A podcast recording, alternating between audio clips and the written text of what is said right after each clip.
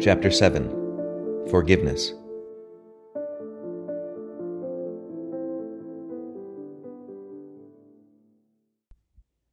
I said in a previous chapter that chastity was the most unpopular of the Christian virtues, but I am not sure I was right. I believe the one I have to talk of today is even more unpopular the Christian rule, Thou shalt love thy neighbor as thyself. Because in Christian morals, thy neighbor includes thy enemy, and so we come up against this terrible duty of forgiving our enemies. Everyone says forgiveness is a lovely idea until they have something to forgive, as we had during the war. And then to mention the subject at all is to be greeted with howls of anger. It is not that people think this too high and difficult a virtue, it is that they think it hateful and contemptible. That sort of talk makes me sick, they say, and half of you already want to ask me, I wonder how you'd feel about forgiving the Gestapo if you were a Pole or a Jew. So do I. I wonder very much. Just as when Christianity tells me that I must not deny my religion even to save myself from death by torture, I wonder very much what I should do when it came to the point. I am not trying to tell you in this book what I could do. I can do precious little. I am telling you what Christianity is. I did not invent it. And there, right in the middle of it, I find, Forgive us our sins as we forgive those that sin against us. There is no slightest suggestion that we are offered forgiveness on any other terms. It is made perfectly clear that if we do not forgive, we shall not be forgiven. There are no two ways about it. What are we to do? It is going to be hard enough anyway, but I think there are two things we can do to make it easier. When you start mathematics, you do not begin with the calculus, you begin with simple addition. In the same way, if we really want, but all depends on really wanting, to learn how to forgive, perhaps we had better start with something easier than the Gestapo. One might start with forgiving one's husband or wife, or parents or children, or the nearest NCO for something they have done or said in the last week. That will probably keep us busy for the moment. And secondly, we might try to understand exactly what loving your neighbor as yourself means. I have to love him as I love myself. Well, how exactly do I love myself? Now that I come to think of it, I have not exactly got a feeling of fondness or affection for myself, and I do not even always enjoy my own society. So apparently, love your neighbor does not mean feel fond of him or find him attractive. I ought to have seen that before, because, of course, you cannot feel fond of a person by trying. Do I think well of myself, think myself a nice chap? Well, I'm afraid I sometimes do, and those are no doubt my worst moments, but that is not why I love myself. In fact, it is the other way around. My self love makes me think myself nice, but thinking myself nice is not why I love myself. So loving my enemies does not apparently mean thinking them nice either. That is an enormous relief. For a good many people imagine that forgiving your enemies means making out that they are really not such bad fellows after all, when it is quite plain that they are. Go a step further. In my most clear sighted moments, not only do I not think myself a nice man, but I know that I am a very nasty one. I can look at some of the things I have done with horror and loathing. So apparently I am allowed to loathe and hate some of the things my enemies do. Now that I come to think of it, I remember Christian teachers telling me long ago that I must hate a bad man's actions, but not hate the bad man. Or, as they would say, hate the sin, but not the sinner. For a long time I used to think this a silly, straw splitting distinction. How could you hate what a man did and not hate the man? But years later it occurred to me that there was one man to whom I had been doing this all my life, namely myself. However much I might dislike my own cowardice or conceit or greed, I went on loving myself. There had never been the slightest difficulty about it. In fact, the very reason why I hated the things was that I loved the man. Just because I loved myself, I was sorry to find that I was the sort of man who did those things. Consequently, Christianity does not want us to reduce by one atom the hatred we feel for cruelty and treachery. We ought to hate them, not one word of what we have said about them needs to be unsaid. But it does want us to hate them in the same way in which we hate things in ourselves, being sorry that the man should have done such things, and hoping, if it is any way possible, that somehow, sometime, somewhere, he can be cured and made human again. The real test is this. Suppose one reads a story of filthy atrocities in the paper. Then suppose that something turns up suggesting that the story might not be quite true, or not quite so bad as it was made out. Is one's first feeling, thank God, even they aren't quite so bad as that? Or is it a feeling of disappointment, and even a determination to cling to the first story for the sheer pleasure of thinking your enemies as bad as possible? If it is the second, then it is, I am afraid, the first step in a process which, if followed to the end, will make us into devils. You see, one is beginning to wish that black was a little blacker. If we give that wish its head, later on we shall wish to see gray as black, and then to see white itself as black. Finally, we shall insist on seeing everything, God and our friends and ourselves included, as bad, and not be able to stop doing it we shall be fixed forever in a universe of pure hatred. Now, a step further. Does loving your enemy mean not punishing him? No, for loving myself does not mean that I ought not to subject myself to punishment, even to death. If one had committed a murder, the right Christian thing to do would be to give yourself up to the police to be hanged. It is, therefore, in my opinion, perfectly right for a Christian judge to sentence a man to death, or a Christian soldier to kill an enemy. I have always thought so, ever since I became a Christian, and long before the war, and I still think so now that we are at peace. It is no good quoting, Thou shalt not kill. There are two Greek words, the ordinary word to kill and the word to murder. And when Christ quotes that commandment, he uses the murder one in all three accounts Matthew, Mark, and Luke. And I am told there is the same distinction in Hebrew. All killing is not murder, any more than all sexual intercourse is adultery. When soldiers came to St. John the Baptist asking what to do, he never remotely suggested that they ought to leave the army, nor did Christ when he met a Roman sergeant major, what they called a centurion. The idea of the knight, the Christian in arms for the defense of a good cause, is one of the great Christian ideas. War is a dreadful thing, and I can respect an honest pacifist, though I think he is entirely mistaken.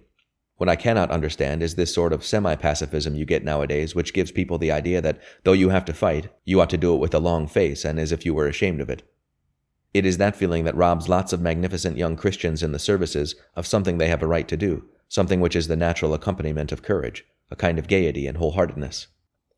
I have often thought to myself how it would have been if, when I served in the First World War, I and some German had killed each other simultaneously and found ourselves together a moment after death. I cannot imagine that either of us would have felt any resentment or even any embarrassment. I think we might have laughed over it. I imagine somebody will say, Well, if one is allowed to condemn the enemy's acts and punish him and kill him, what difference is left between Christian morality and the ordinary view? All the difference in the world. Remember, we Christians think man lives forever.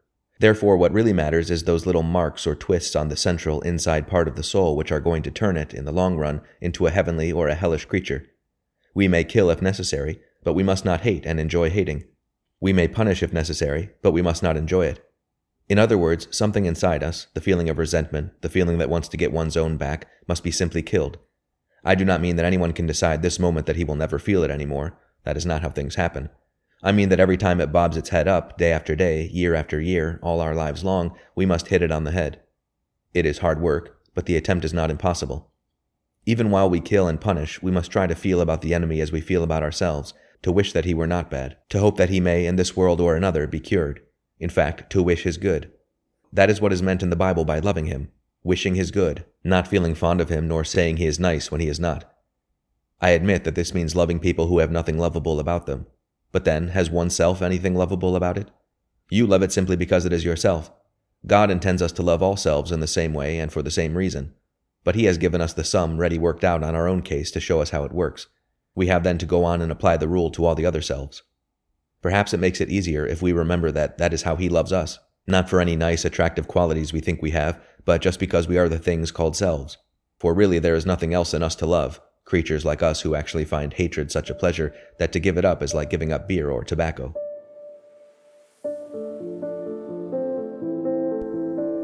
Chapter 8 The Great Sin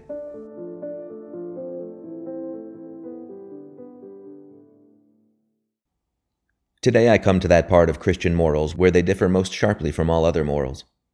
There is one vice of which no man in the world is free, which everyone in the world loathes when he sees it in someone else and of which hardly any people, except Christians, ever imagine that they are guilty themselves. I have heard people admit that they are bad tempered, or that they cannot keep their heads about girls or drink, or even that they are cowards.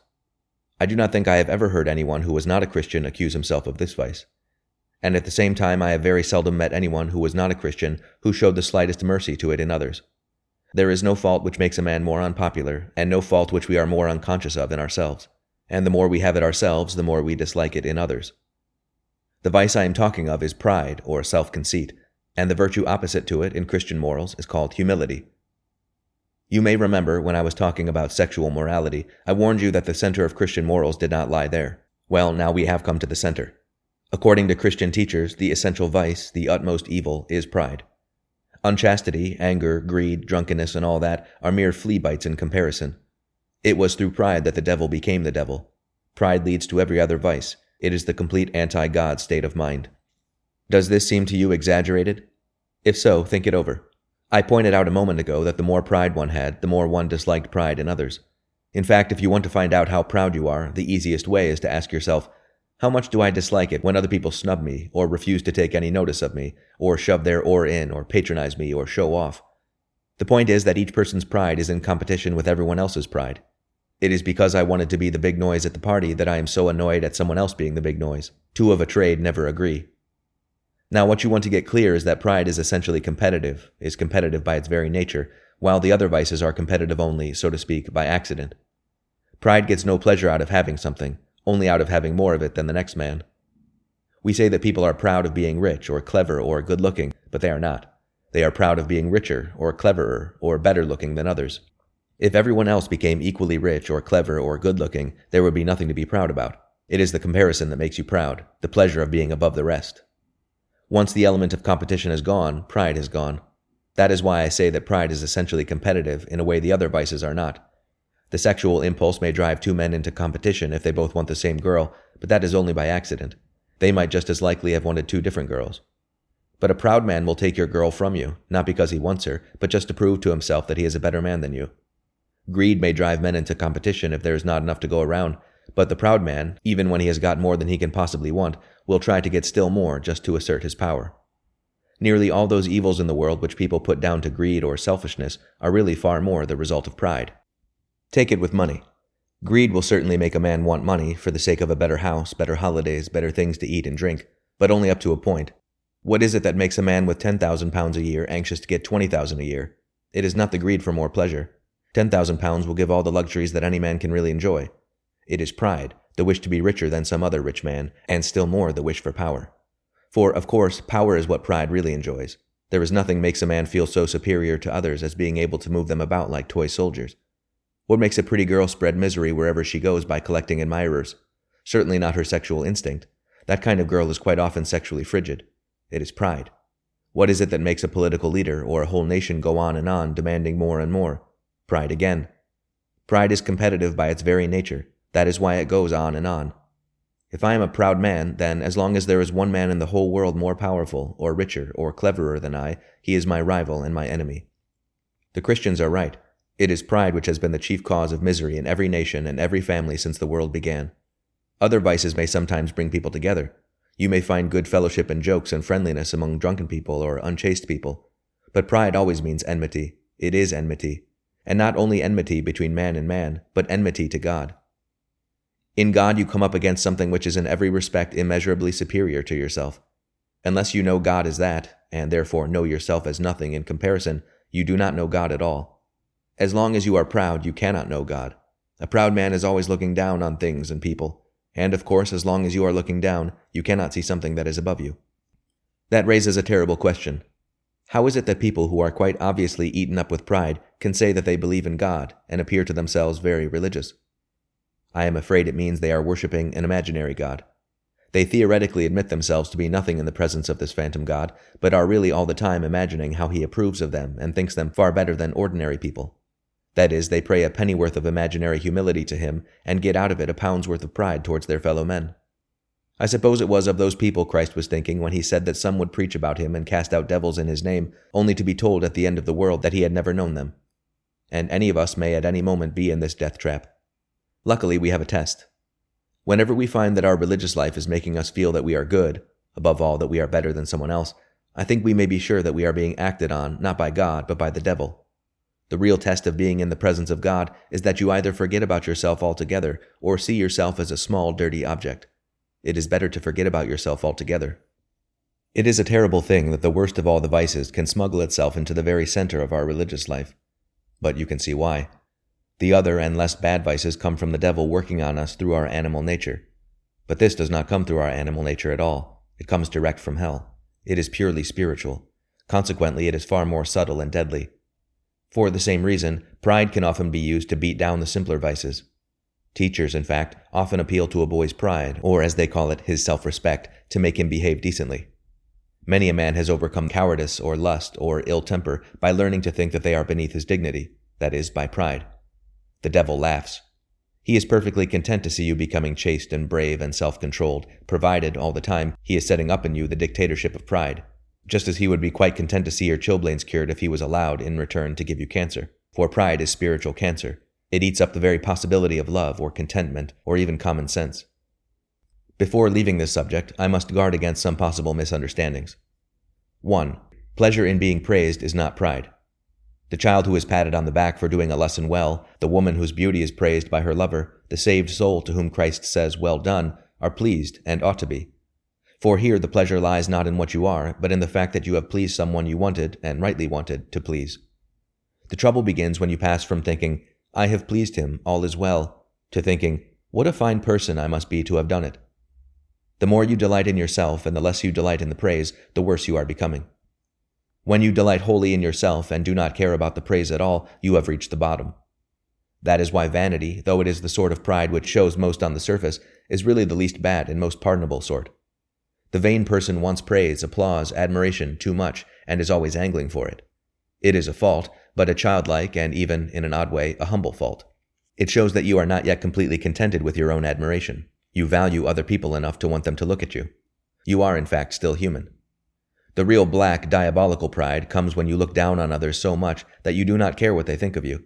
Of course, it is very right and often our duty not to care what people think of us if we do so for the right reason, namely because we care so incomparably more what God thinks. But the proud man has a different reason for not caring. He says, Why should I care for the applause of that rabble as if their opinion were worth anything? And even if their opinions were of value, am I the sort of man to blush with pleasure at a compliment like some chit of a girl at her first dance?